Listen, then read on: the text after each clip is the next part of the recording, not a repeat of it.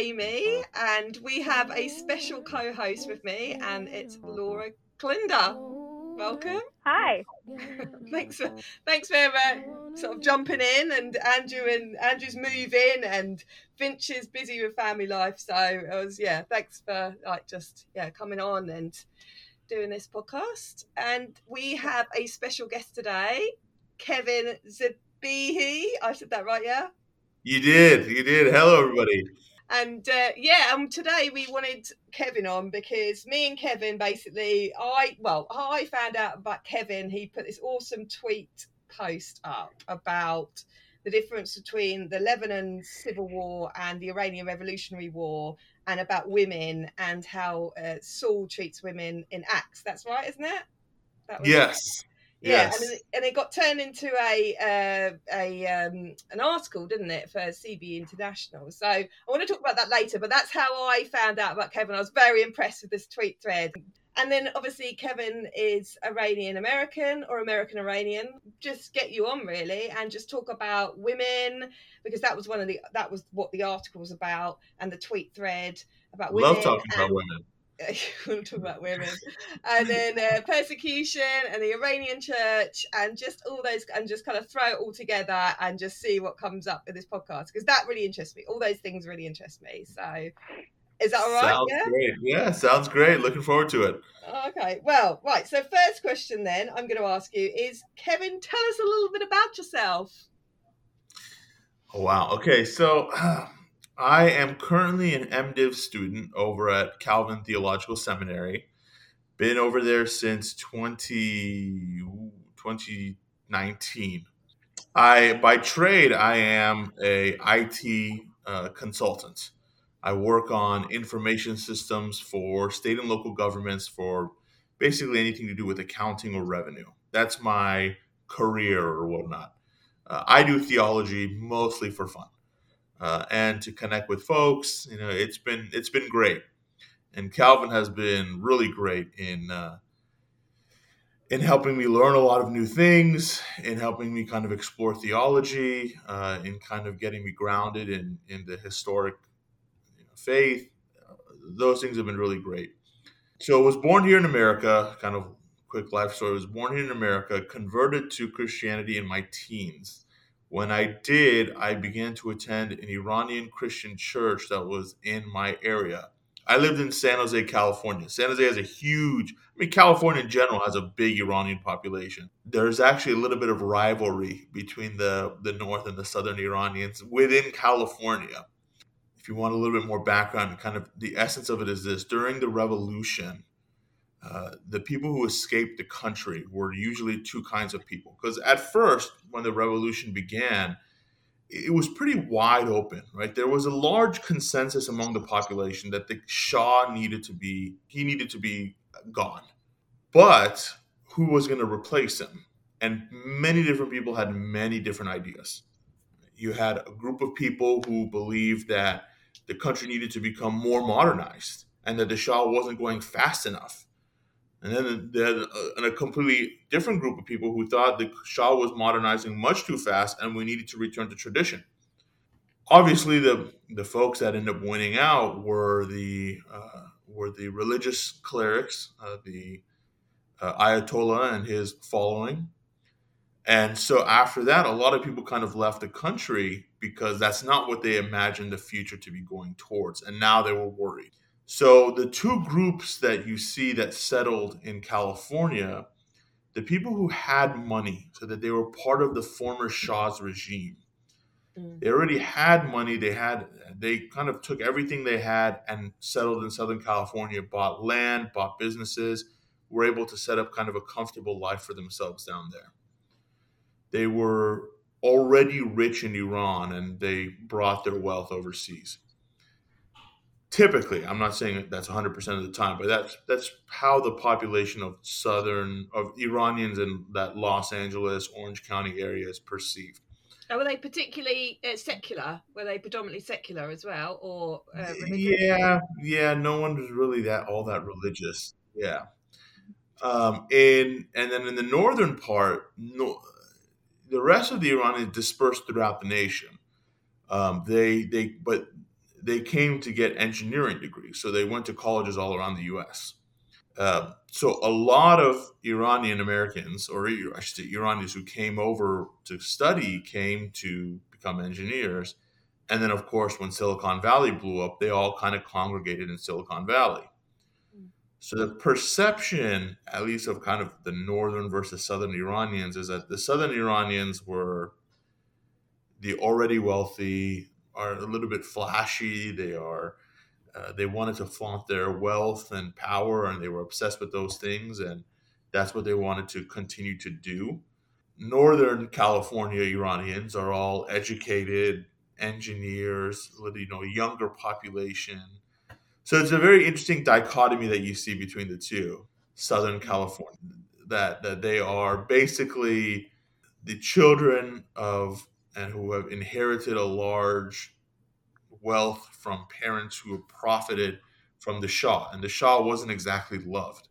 So yeah, there's a lot, there's some animosity there. So it's like aristocracy, upper classes versus the middle classes that work their way up and to become affluent, you know. More than yeah, more than aristocracy. There's the Shah was oppressive. The Shah had secret police. The Shah tortured citizens. Again, not as much as they do now, but he did at one time. And so they were seen as enablers of a government that was inherently cruel. Mm. And then when it was coming to an end, they fled, type thing. Yeah, yeah, they grabbed all their money. I mean, the they they basically they converted all their money for those who had it into foreign currency, and they fled the country because when the revolution happened, the price of it used to be that the price of a toman, which is a Persian Iranian currency, uh, to a dollar was about seven to one. Today, that number is almost in the tens of thousands, I think, to one. You know, imagine if the U.S. dollar fell to the point that it was it was almost worthless. Oh, I was just going to say, in terms of so you know, uh, you discussed like the Revolutionary War, um, or, mm-hmm. yeah, Civil War, and um, and like I say, you came to my attention about this article, well, this tweet thread uh, that you wrote. Um, so what were you trying to argue in terms of? So I've just pivoted, but you know, what were you trying to argue in that tweet thread that then became an article? If you could, yeah, explain that now, that'd be great. That's really interesting. So, you mind if I give a little background on on how I came up or how the idea yeah, kind no, of struck me? Yeah, so the idea struck me when I was reading an article, I think actually from CBE themselves. Uh, they had a theologian named N.T. Wright, who I think is big in Europe and big in Britain. Well but, yeah, yeah.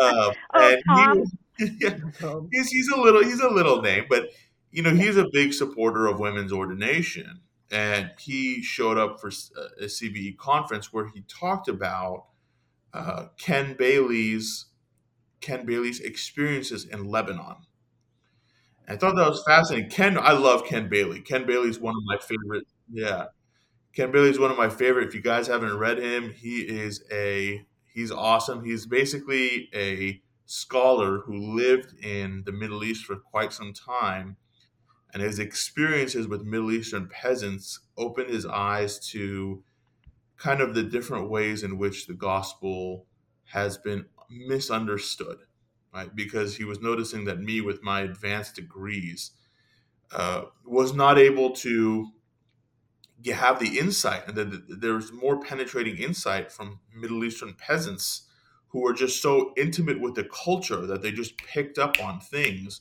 that were second that that were just unsaid things in the text that they understood compared to him you know he was doing careful exegesis but those without proximity to those things, he would have never understood them.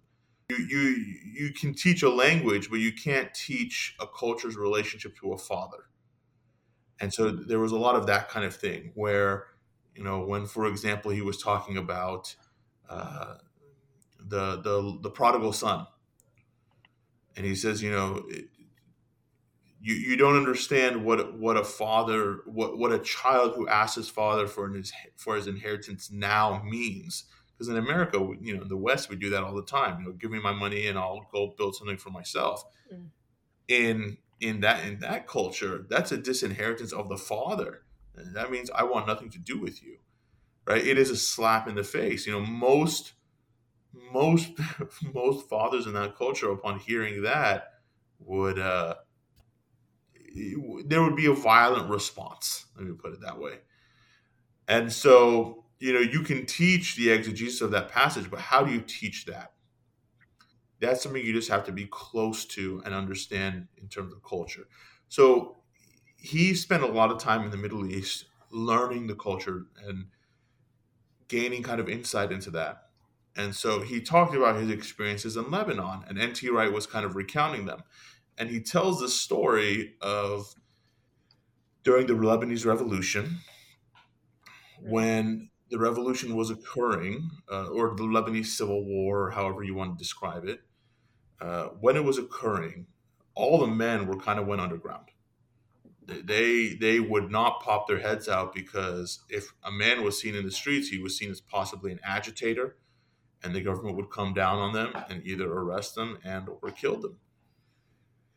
And however, women and children they walk the streets no problems. Right? They weren't seen as threats. They were they were women. They don't they do grocery shopping. They don't they don't you know lead revolutions. Is that? Oh, just because the culture there. This, this is a man's. This is a man's culture. Yeah. This is not. This is not a culture fit for for women leaders. So um, there was no threat of a woman leader. There was no threat of a woman agitator, and therefore women were allowed to run freely. So you're talking about in terms. Sorry, I was going to say. So you're talking in terms of like women were quite dehumanized in terms of they were very small, and were the expectation of what women would do and wouldn't do is very tiny. Is that what you're saying about that culture? You know in that respect. So they could walk along because why would they? Because all they are is mothers and wives. Is that what you're saying? Yes, but I'm also saying that it it also in that culture wouldn't be accepted. Like even if a, even if the expectation was a woman would never rise to this, if a woman said I'm going to be a revolutionary, no one would follow her, right? Because the expectation was you're a woman, yeah. you don't mm-hmm. have that capability, right? Mm-hmm it's not just that the expectations were low it's that the women themselves didn't participate because they knew they would have no fo- there, there would be nothing in this there would be no followers no one would no one would follow a woman into a, a bloody conflict? Which is not going to happen um, and so he goes to compare this to uh, ken bailey does and wright is again wright is recounting ken bailey's story but uh, Wright tells how Ken Bailey talked about. Well, a lot of this you see in you know early Christianity when Christ was still alive. You have uh, the women who were able to follow him everywhere, even to the cross. Nobody cared. Right? They they were allowed to stay with him to the end. Uh, but a man, all the men, all his male disciples fled instantly because they knew as soon as he was arrested for being an, an agitator, for being a, a man who claimed some kind of kingdom, uh, some some threat to you know, the Roman rule, they they immediately knew they were going to be hanged with him. Right? They were they were going to be his followers. They were going to be persecuted as fellow agitators, fellow insurrectionists. And so they they all went underground and they didn't pop their head back up. They didn't even pop their they only popped their head back up once the women told them, "Hey, Christ is still alive. he, he's back." That was that was the only time they were other than that, they were kind of it describes their life at least in scripture as they were kind of going and hiding in homes recounting the days of of yore remember you know like that's how i imagine it was oh remember when christ it seemed like there was a combination of remember when Christ was alive, and man, how did we get that so wrong? We really thought he was the one, mm. right? It seemed that was kind of the rhetoric that was dominating, or at least that's how I imagined the rhetoric that was dominating the kitchen tables when they were hiding, you know, in their homes. I was going to say, how did that change with with Saul then? So, so that's where it gets interesting, right? Is because a few chapters later, a few chapters, especially if you look at like Luke Acts, because that's kind of written as a single volume of the history of Christ and the church, right, by the Apostle Luke. And he, at first, he describes this process of everyone flees, no one sticks around. Right? The women go and they they tend to him, and they they were the ones who went to the grave because no man would go to the grave. If a man goes, the first question is, "Who are you?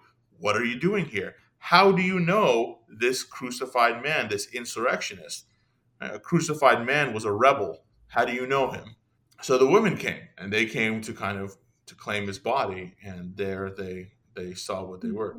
So from this, a few chapters later into Acts, so the way that it was written was as a single long form. A few sections later, you have Saul saying, I'm going to put to death every man and every woman who claims to belong to this mm-hmm. religious sect, this growing religious sect. There's two ways to interpret that, right? The first is that Saul was so cruel that he was just killing women, that he didn't even care. Right? The other way to interpret that, and I think the more compelling one, is he saw women as fellow insurrectionists, that they were leading parts of this rebellion. And that makes more sense when you consider it in the light of later Paul was was giving churches to Lydia and mm. Priscilla. I mean, those things wouldn't have made sense in the context that he was just so cruel that he was. Well, and talk a little bit about Paul, who Paul came up under.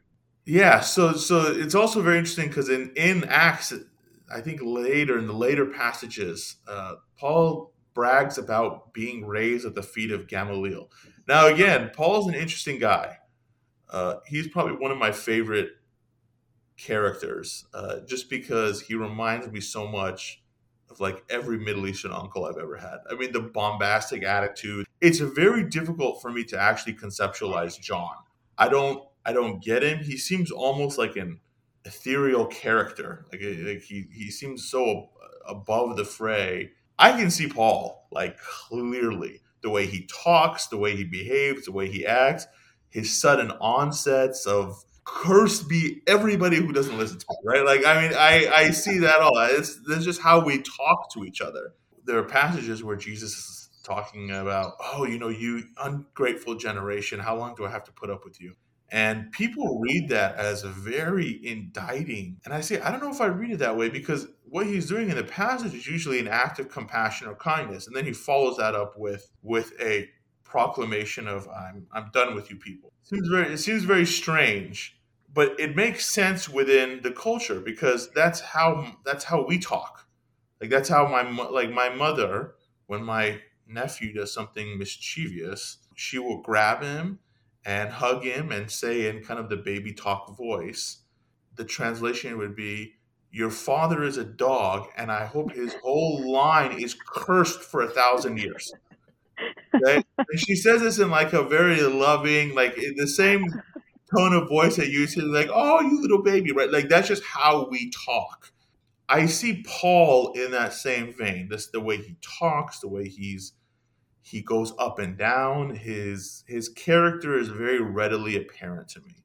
And so is that in relation to who he was taught under? Is that Yes. So he brags about being coming up under Gamaliel who was a rabbi in the first century San, or sorry, in the second second Sanhedrin, who is a figure of some note, right? And again, Paul doesn't brag about much. He, he always says, you know, the only thing I want to brag about is Christ. But he brags about being a student of Gamaliel.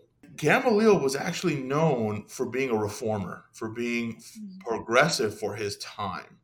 Reforms for women, gave women far more rights uh, than they had under previous Sanhedrin. I he gave them permission to to file divorce from their husbands, which was not allowed at the time. He and then he also expanded the way for the Gentiles too. He had a he had a passion for Gentiles and women and reforms for those two groups within the temple. We know Paul loved his his teacher, and we know that he was greatly influenced by his teacher because he actually quotes his teacher in scripture. Mm. There's a very famous passage. I'm sure everyone who is somewhat egalitarian has heard it. Galatians 3:28. Galatians 3:28 is actually from Gamaliel. It's not from. I mean, it is Paul. It's Paul's take on it. The, I, I, would say the origin, or at least the inspiration of it, was from Gamaliel. So, are you arguing basically that because of who he was brought under, even before his uh, move towards Jesus, whether people want to argue about whether it's conversion or whatever. But like, you know, when he is persecuting people, your argument is because he was under Gamaliel and Gamaliel was a reformer and pro women, that actually when he says this kill the men and the women, it's because he sees them as insurrectionists, not that he's just a, a horrible, evil man that just wants to kill everyone because he's bloodthirsty. That is that your argument? Yes, yeah. I, I would say it seems like there's there's a, a, consistent thread in Paul. It's not that before and then after he completely changed his opinion on yeah. women. It's mm-hmm. he was raised under Gamaliel. He had a from Gamaliel he inherited a love and re, uh, respect for both Gentiles and women, mm-hmm. which carried into his life as an apostle because he was the apostle to the Gentiles and he more than anyone else talks about women, thanks women, calls them out by name, worked with Lydia, right? He he more than probably anybody else has the other apostles has worked directly with those two populations. I would say that that's consistent with his character and theologically that's consistent kind of with our understanding of how we are shaped by our culture and environment, right? And it's very clear to me, at least, that Paul was shaped by his teacher, his first teacher, Gamaliel. Second teacher would be Christ, but his first teacher was Gamaliel, and he shaped him to have a uh, a passion for those for the populations of the Gentiles and the women. In terms of then, when you bring in the revolutionary war in Iran, and you've talked about Lebanon, you've talked about what Paul believed. How does the how does women and the revolutionary war in Iran figure? Than all the stories that I had heard of in the revo- of the revolution in Iran. My parents were very active in the revolution on both sides, uh, and they were in completely different factions, but they were both very active and they both fled the country when uh, things went sour. But my mother, in particular, and her family, they, uh, her sisters were. I remember one of her sisters was arrested. Uh, multiple of them were arrested. One of them was arrested even in the U.S. because of her ties to the Iranian Revolution. This is at the time where the Shah was still in power and there was still uh, strong relations between the U.S. and Iran. And from what I remember, from how my mom describes, when my aunt got off the airplane and set foot in the U.S., the FBI was waiting for her. Wow. And I was thinking it's so interesting because in Iran, the, the women were, were often tortured just to, just along with the men. There was no women were walking along the streets free while the men were underground. There was much more of a joint union here. And I started thinking about it. Well, at the same time, the Shah's regime, in retrospect, was much more progressive towards women than other nations at the time. Right? And you see from some of my article that I described the reforms that were put into place in Iran far before any of the other Middle Eastern countries. You know, women can vote in Iran. Very famously, women started wearing Western clothing, even things like mini skirts and high heels. And then I started thinking about the church in Iran now.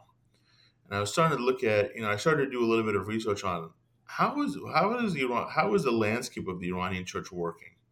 Um, I had some connection to the Iranian church through my old Iranian church. They did a lot of work with people in Iran you know, sending information, packaging up sermons, and broadcasting them underground. Every report says that the it's a house church thing. It seems to be all underground. It's mostly led by women. Are you t- sorry? Sorry, uh, just to go back. Are you talking about in the like the, the late seven the seventies? What was? No, I'm talking about now. Okay, so like just yeah, I'm yeah, okay, now. So I was just going to say, yeah. so your argument really, just to like round out what we last said, like the argument was is the, the idea in your article, which I'll try and remember to, well, I posted already on the website, on the Facebook page, uh, Twitter page, sorry, is that Lebanon was more like the pre Christ or when Christ was dying, and the women were allowed to go free and all the men like ran. But then when you come to Paul, well, he was still Saul then, that um, he was actually, this is more, he recognized there was more liberation for women, maybe because of Christ. And so he was then saying, kill the men and the women. And this is more like the Iranian, that the expectation of women that could do stuff was this is the, these are the equivalents and that was your argument basically and so you're arguing that you're more egalitarian have i just outed you here kev like uh, you're more taken like you're more egalitarian because that's your one of your arguments is that actually what was saul was doing was recognised and there was more egalitarian between men and women in this new religious sect. Is that sort of the bare bones of your argument? Yes. The, the the only thing I was going to say was that the the two segments, right, the the split between the before and after, one side resembled Lebanon, Lebanon, yeah. and the other side seemed more familiar to me because it resembled Iran.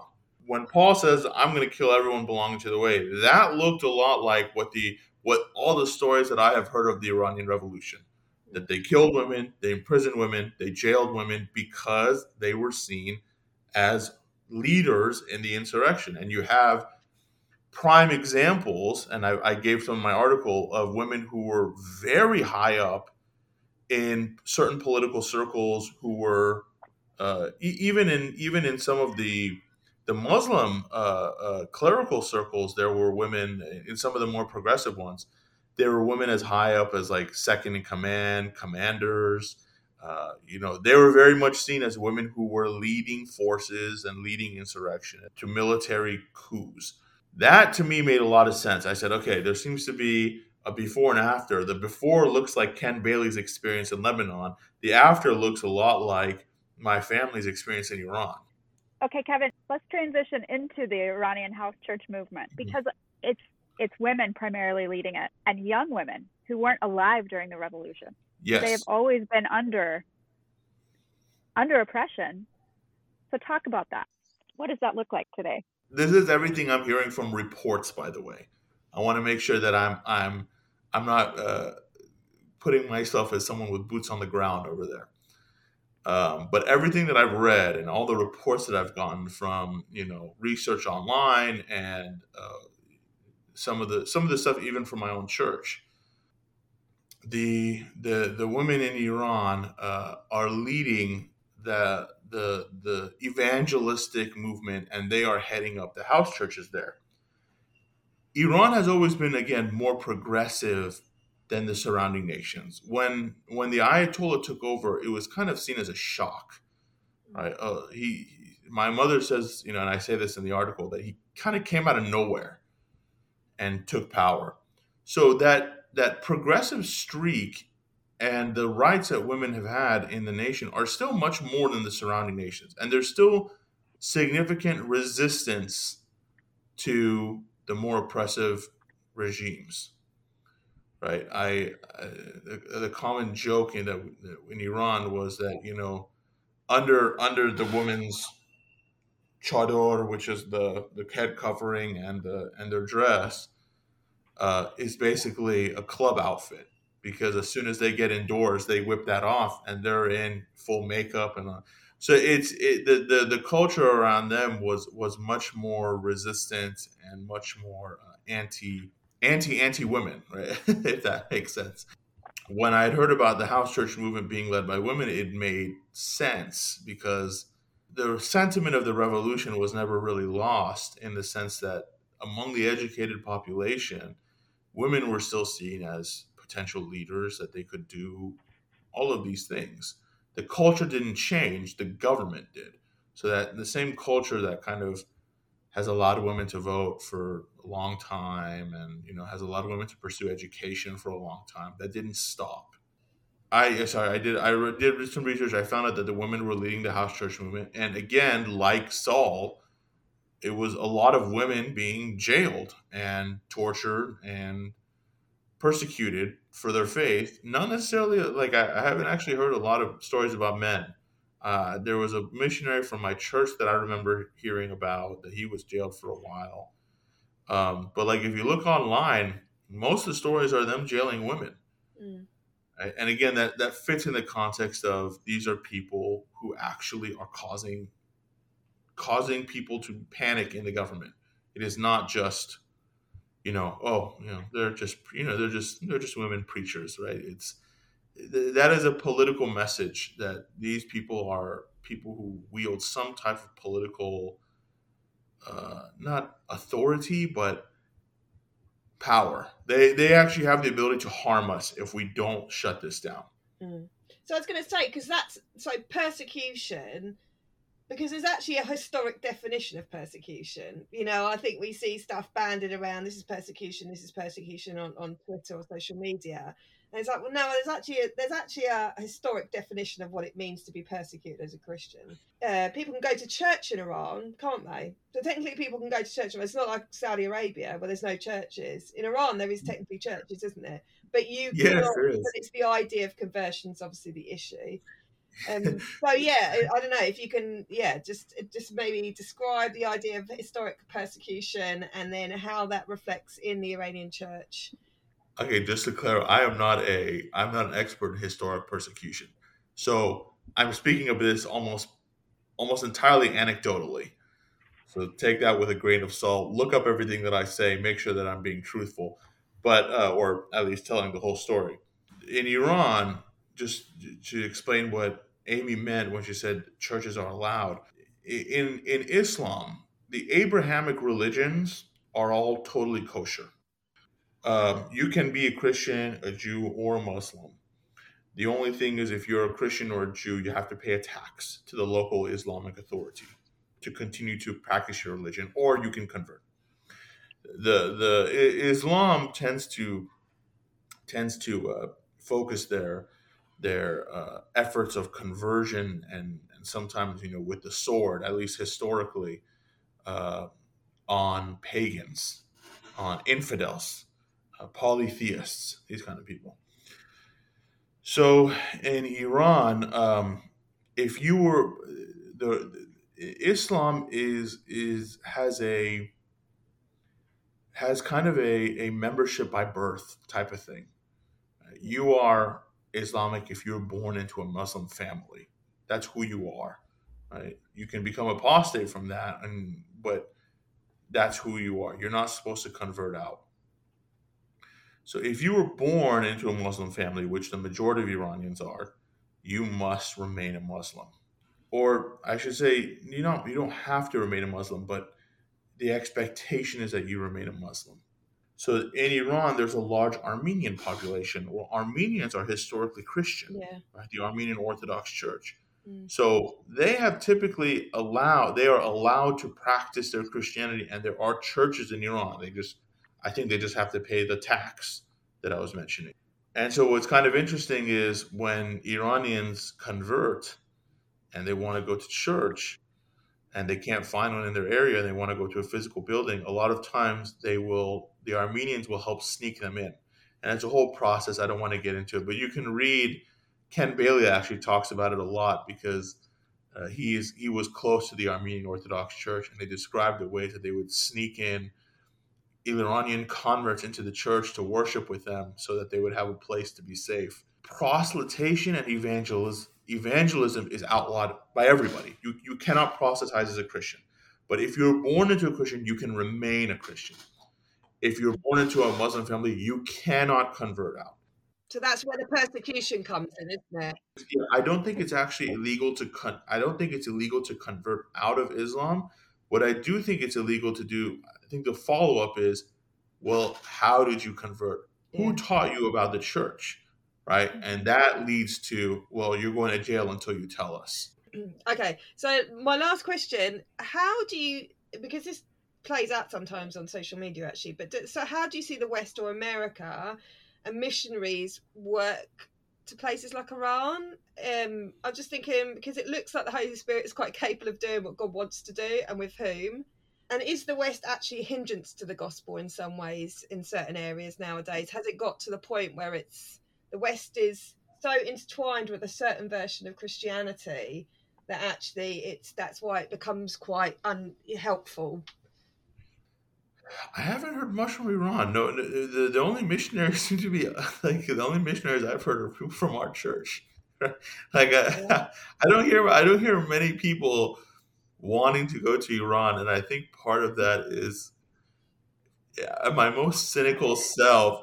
I, I, the most cynical part of me is like, you, you know, people claim they want to die for Christ, mm. but there are areas where you can very easily die for Christ, and no one seems to want to go there. Right, like you, you can go to Iran and within two seconds you'll be arrested. like it's yeah. very easy and nobody seems to want to go there. Everyone seems to want to focus on you know whatever. I honestly don't know. I I don't have enough ears there. It it seems to me that the movement in Iran is to some degree largely autonomous. Mm. I've heard incredible stories, conversion stories dr- about dreams, about mm-hmm. miracles, about visions. Again, take that with a grain of salt. It is Iran. There was a famous uh, quote from somebody that some Iranian was at the border and he was saying that you know I'm I'm going to do something here or I have documentation to prove that I'm whatever. And the guy said if I mm-hmm. asked an Iranian for documentation of ownership of the White House, he'd have that for me in a week. Right, and uh, there's some truth to that. Like you know, there I always take stories that come out of that region with a little bit of a grain of salt. But I have heard some more personal stories that are pretty incredible from people I trust. They don't have the resources that America does. You know, no one has spent the time to translate John Calvin's Institutes into Farsi or Athanasius on the Incarnation. Well, there you go. Farsi. That's your next job. Yeah, right. Yeah, There you go. so, so definitions first, please, Kevin. Yeah, right. Yeah. Right. So, so because that doesn't that, that doesn't exist, the the area is, is the, the way the region is developing is largely autonomous and I would say largely under the umbrella of the Armenian Orthodox Church. The church structure appears Protestant because they've been forced into a house church style because they can't come up for air. And it's mm-hmm. also explicitly Protestant because it's led by women. There are no priests, right? There are no male, male only priests. It is a, a, a largely women led underground movement where people basically sing songs and read the Bible. Wonderful, which is great. Um, but yeah, so the the the in, the influence that does come is when the Armenian Orthodox Church helps them out. They seem to be our biggest benefactors of kind of the illegal underground church. So I don't see much. At least I haven't heard of much Western influence. That's kind. Of, I kind of like. I think that's quite cool. Yeah, yeah. I think good that, for them. I mean, that's the point, right? So God can work yeah. with whom He wants and how you know how He wants, mm-hmm. like through women, because He's sovereign and He does what He mm-hmm. wants. you know. Right. Okay. So we've got the jokey little section that we love to do. So I've got a couple of questions. Okay. Kevin, are you ready? Go yeah? for it. Right. Question one. Mm-hmm. Which one would an Iranian mama want their daughter to marry and have grandbabies with the least? The least. Stephen Bro, bench okay. press is live Flutwick. Or Sean, COVID is for those who lack faith. White. Who is like the worst? Which one? Which one has more money? Oh, Stephen, probably. I imagine. Oh, then, yeah. then the other, then yeah, that's the one that that's the one that Iranian mom would want their child to end up with. the bench press, bench press is live. Yes. Okay, that's a good one. Right. Okay, ready? Yes. How many tweets does it take to bring down a Theo bro? How many tweets does it take you from to me? from Theo me, bro? one. From you, you'll never do it. Oh, really? Okay, that's. Uh, interview canceled. What's your favourite one then? What's my favorite? Which yeah, one? What's your favorite one tweet takedown? Uh, well, apparently people have been loving my. It's, now my most liked tweet where James White had talked about um, what do you call a person who can't do all these things under the government, and I responded, uh, or cannot do all these things. I think he was trying to imply that we are all slaves to the American government. And I said, isn't that just describing a woman in your church? Yeah. And then yeah. he, after, after my, after like 300 or so likes, he blocked me. Like he didn't block me for the first like three, like 300. After it started to get more than his original post, that's when he cut me off. It's so funny. That happened to me with Gabe Hughes. I put a tweet and then I didn't get blocked, and then I kept getting notifications it got liked, and then eventually I was blocked 24 hours later. Just there's those yeah. little dents into the ego. All right, right. Okay. Well, last question. This is the question we ask everyone that comes on. So, what language did the serpent in the garden speak? Oh, English for sure. Wrong answer. That's that's the quick. That's the quickest. The quickest way to confuse a command from God is to is to read it in English. Just to clarify, British English or American English because it matters. Ooh. I'm gonna say American English because uh, yeah. there's less yous and thous and all that good stuff. Yeah. well, I just want to say thanks for coming on, Kevin. Like, it's been really yes. lovely meeting you. Like, yeah, definitely, it's been great. yeah, it's been fun. Hopefully, I wasn't too much of a conversational bulldozer. I've heard, uh, I've heard, you know, from surviving in my family, you have to learn to basically hold your own, because otherwise, you're just going to get railroaded. So as a result, I've been I've heard that I sometimes tend to uh, to bulldoze the conversation. Oh no, you're. But I learned but I learned that from the women in my life. I hold my own. Don't you worry. We hold our own. Me and Laura. I'll just go home and ask my husband quietly. It'll be all right. Earth is ghetto. I wanna leave.